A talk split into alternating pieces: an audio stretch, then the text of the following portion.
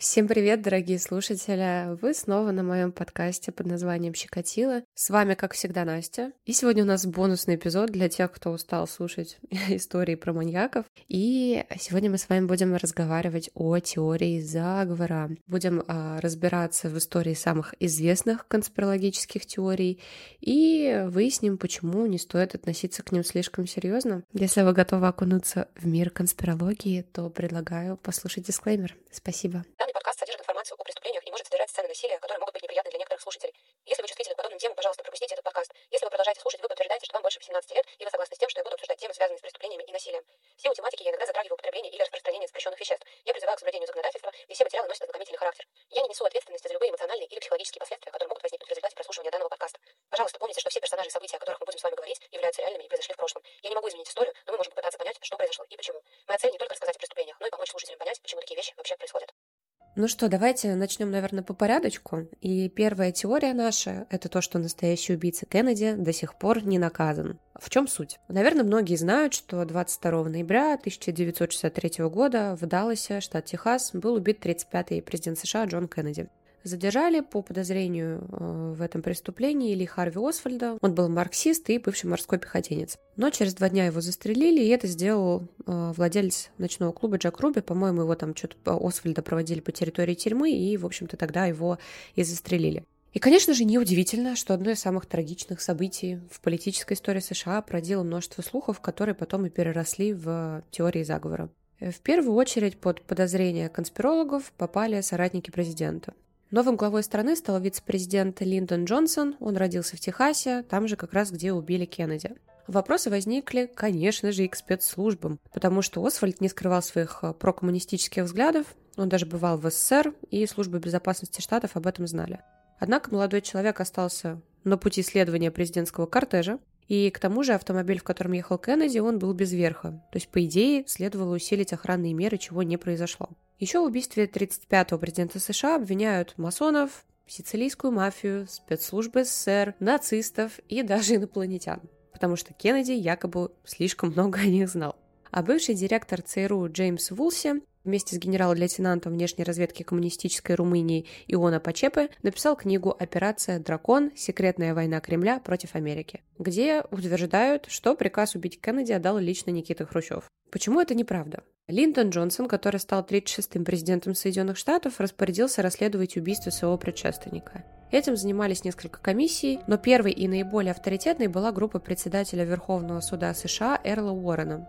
За 10 месяцев работы специалисты опросили свыше 550 свидетелей, а затем предоставили отчет, который состоял из 889 страниц. И, конечно же, он гласит о том, что Ли Харви Освальд в одиночку убил президента Кеннеди. Насколько правдив отчет этой комиссии, решайте сами, и верите ли вы в эту теорию. Следующая теория – это то, что Земля плоская. ну, понятно, в чем суть. Что приверженцы плоской Земли уверены, что наша планета имеет форму диска. Они верят, что Антарктида – это не материк, а ледяная стена высотой 48 метров, которая стоит на краю Земли. Просто игра престолов. А так как гравитацию они, конечно же, тоже отрицают, то и жизнь на постоянно вращающемся шаре, она автоматически кажется им невозможной. По мнению конспирологов, все материальные доказательства того, что мы живем на шарообразном объекте, это лишь подделка, а правительства всех стран скрывают от населения истину. Чтобы привлечь новых сторонников, активисты создают сообщества в соцсетях и публикуют на форумах 100 доказательств плоской Земли. Среди них, конечно же, запрет полетов над Антарктидой или отсутствие мотивации вернуться на Луну. Одно из первых обществ, продвигающих идею плоской Земле, возникло в середине XIX века. Основатель э, этой теории – это английский изобретатель Самуэль Роу Ботом, который написал труд под названием «Земля не шар». Но и в наши дни сторонников этой теории, конечно же, тоже очень много. К ним э, даже причисляли Шакилу Нила, это баскетболист. Ну, позднее, конечно же, он уверял, что он пошутил. Но российский композитор Юрий Лоза был по этому поводу вполне серьезен. Почему это неправда?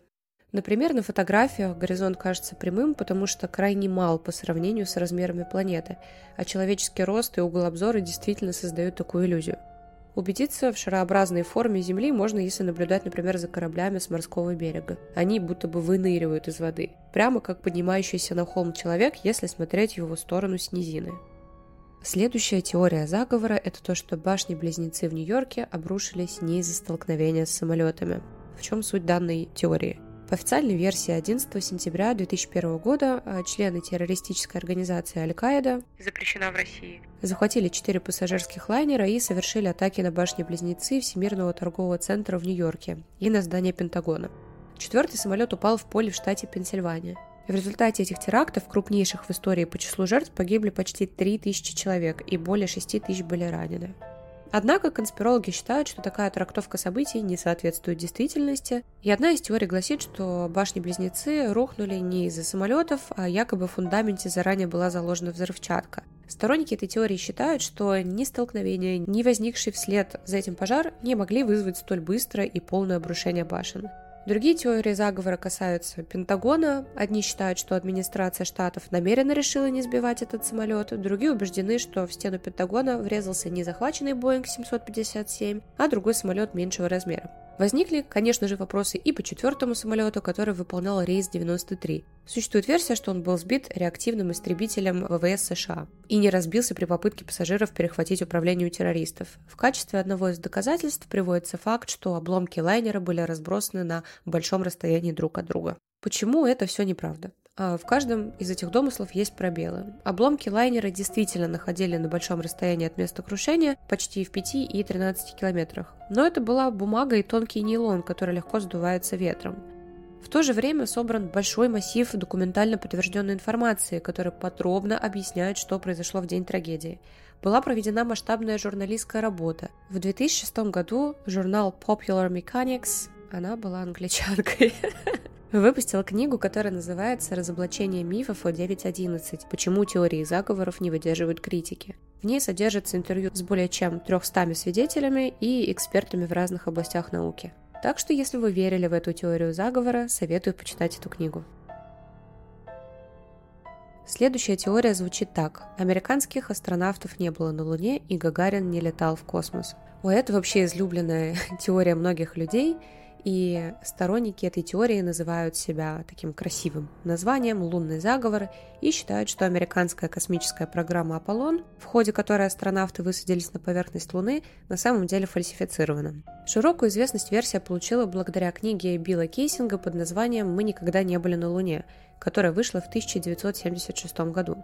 До сих пор люди выискивают несостыковки. На фотографиях с высадки. Другие просто уверены, что в те годы подобные полеты были технически невозможны. Еще одна теория, как я уже упомянула, гласит о том, что Юрий Гагарин не был первым человеком, побывавшим в космосе. Она во многом строится на материалах от итальянских братьев-радиолюбителей Юдика Кардилия, которые еще до полета Гагарина утверждали, что несколько раз перехватывали сообщения советских космических кораблей, запущенных до апреля 1961 года. По другой версии, Гагарин вовсе не был в космосе. Якобы корабль «Восток» стартовал за несколько дней до 12 апреля, а на борту находился летчик-испытатель Владимир Ильюшин. Но он так плохо выглядел по прилету, что ему назначили замену для СМИ – Юрия Гагарина, чья улыбка запомнилась всему миру. Почему все эти теории неправда? Лунный заговор вообще несложно развенчать, потому что образцы пород, которые американские астронавты доставили на Землю, были переданы научным организациям по всему миру. Их сравнивали с другими образцами, в том числе полученными советской беспилотной исследовательской программой «Луна». В рамках этой программы на спутник Земли посылали знаменитые луноходы. К тому же уже в 21 веке космические аппараты разных стран сфотографировали места высадки первых космонавтов на Луне. Почему братьям Юдика Кардили не стоит верить, подробно разбирал ведущий специалист по истории космонавтики Джеймс Обер. В своей статье он объяснил и технические, и фактические недочеты теории. Миф о том, что Гагарин никогда не бывал в космосе, судя по всему, был придуман западными журналистами, которые остались недовольны секретностью вокруг программы «Восток». Версия, что настоящего космонавта Владимира Ильюшина заменили Гагарином, рушится при сопоставлении с архивными документами и свидетельствами очевидцев. Следующая на очереди моя любимая теория заговора. Я смотрела кучу видео на эту тему, и сегодня мы чуть-чуть ее затронем. Если вам понравится этот формат, возможно, я сделаю более подробные эпизоды о каких-то конкретных теориях. И теория звучит так, что масоны управляют миром. В чем суть? У нас масонский заговор – это основа всех конспирологических теорий. Если хорошо постараться, следы ее можно найти буквально в любом событии. Сторонники этой концепции верят, что тайное общество масонов буквально управляет миром, влияет на совершение революции, организовывает войны, отдает приказы об убийстве влиятельных людей. эта конспирология автоматически связана со многими другими. Масонов подозревают в убийстве Кеннеди, организации полетов на Луну, в распространении коронавируса. Об этом мы поговорим чуть дальше. Почему это неправда? Ну, вряд ли масоны управляют миром, потому что на заседаниях масонской ложи сейчас запрещается обсуждать государственную политику и религию. Это прописано в масонском уставе начала XVIII века. Цель организации – это совершенствовать мир, влияя на него в культурном, научном и духовном плане. К тому же у сторонников теории масонского заговора зачастую нет не только доказательств подозрений, но и четко какой-то сформулированной цели тайного соглашения между масонами всего мира – Однако секретность масонских лож логичным образом вызывает множество домыслов у обывателей. Расскажите, пожалуйста, слышали вы что-нибудь про эту теорию, и если да, то мне будет интересно послушать ваше мнение. Как я уже упомянула, есть теория того, что коронавирус был распространен искусственно. В чем суть теории? Конспирологические теории о COVID-19 начали распространяться еще даже до того момента, как 11 марта 2020 года вспышку заболеваемости официально признали пандемией. Мифы эти активно публиковались в медиа и социальных сетях. Со временем количество только росло. Одна из теорий гласит, что вирус – часть китайской программы по разработке биологического оружия. И ковид искусственно выращен в Уханьском институте вирусологии. Об этом заявлял даже Дональд Трамп и госсекретарь США Майк Помпео. И пока власти США подозревали китайское правительство, в России обрушились с обвинениями на Штаты. Одна из газет опубликовала статью «Коронавирус. Американская биологическая война против России и Китая». А также бывший лидер ЛДПР Владимир Жириновский в январе 2020 года заявил, что это провокация США, цель которой заработать на производстве новых лекарств. Некоторые другие страны, среди которых Иран, Венесуэла, Филиппины, поддержали версию о том, что США искусственно вызвали пандемию, чтобы ослабить Китай. Другие теории связаны с именем Билла Гейтса. По мнению конспирологов, мультимиллиардер хотел чипировать людей, используя вакцину. Этому приписываются разные цели – сокращение населения Земли или даже достижение мирового господства. Почему это неправда? Каждую теорию не раз разоблачали. Например, газета The Washington Post, в котором была опубликована статья про выращивание вируса в уханьских биолабораториях, позже опровергла эту версию. Упомянутый институт не подходит для исследования в области биологического оружия и нет доказательств того, что вирус был генетически модифицирован. Многие российские ученые также не находят достаточно аргументов, чтобы ответить на вопрос о происхождении вируса. Большинство ученых не то что стоят за одну из версий, скорее относятся с осторожностью к любым категоричным суждениям, говорит вирусолог, профессор МГУ, доктор биологических наук Алексей Аграновский. А Билла Гейтса вообще уже принято притягивать ко всем конспирологическим теориям. Его также подозревали в причастности к распространению обезьяньей оспы. Ну и поскольку мы затронули чипирование, есть также теория о том, что вышки 5G несут болезни и смерти. В чем суть? Вышки 5G – это новое поколение мобильной связи с более высокой скоростью передачи данных. Южная Корея стала первой страной, которая начала коммерческую эксплуатацию 5G в 2019 году. А спустя год по российским соцсетям и мессенджерам вдруг стал распространяться текст, который начинается со слов Брат работает инженером в Минкомсвязи. Короче, там назревает большой скандал из-за вышек 5G. Отлично, вообще классика жанра. Анонимный автор текста якобы пытается предупредить население о приближающейся угрозе, предоставляя большое количество псевдофактов, среди которых пропавшие при странных обстоятельствах китайские инженеры, связь между запуском 5G и появлением коронавируса. По словам создателя теории, вышки 5G одновременно способны вызвать кислородное голодание, поднимать давление и ослаблять иммунитет. Но жители всего мира начали паниковать еще до начала распространения этого копипаста из WhatsApp. Считается, что первым, кто решил связать коронавирус и развитие сетей пятого поколения, был бельгийский врач Крис Ван Керкховен. Интервью с ним удалили с сайта газеты через несколько часов после выхода, но цепную истерическую реакцию уже было не остановить. В Великобритании, например, начали поджигать вышки 5G. Почему это неправда? Лженаучность текста, который должен был запугать россиян, можно по пунктам разобрать, ссылаясь на документы и проверенные источники информации. Например, автор утверждает, что в 2019 году вышки тестировали в Башкирии, и СМИ в тот год писали о массовой гибели пчел и птиц. Но это было вызвано не таинственными излучениями, а химической обработкой полей. Также можно быстро развенчать и другие утверждения сообщения. И в продолжение теории масонства есть еще одна, в которой говорится, что американские знаменитости едят детей, а Дональд Трамп противостоял им. Ладно. В чем суть данной теории? есть конспирологическое движение QAnon, которое появилось в США в конце 2017 года. Оно успело просто привлечь десятки тысяч сторонников, и эти сторонники верят, что руководство Демократической партии и многие знаменитости, среди которых Опра Уинфри, Том Хэнкс, они поклоняются сатане и занимаются торговлей и сексуальной эксплуатацией детей. А Дональд Трамп пытается бороться с этой группировкой. Особенно ярые адепты теории считают, что селебрити-сатанисты убивают и едят своих жертв, чтобы продлить себе жизнь. Ну или пьют кровь, потому что в ней содержится адренохром, ну об этом можно поговорить в отдельном выпуске. Личность самого Кью до сих пор не раскрыта, но он выдавал себя за инсайдера, который входит в глубоко засекреченный круг ближайших советников тогда действующего Трампа.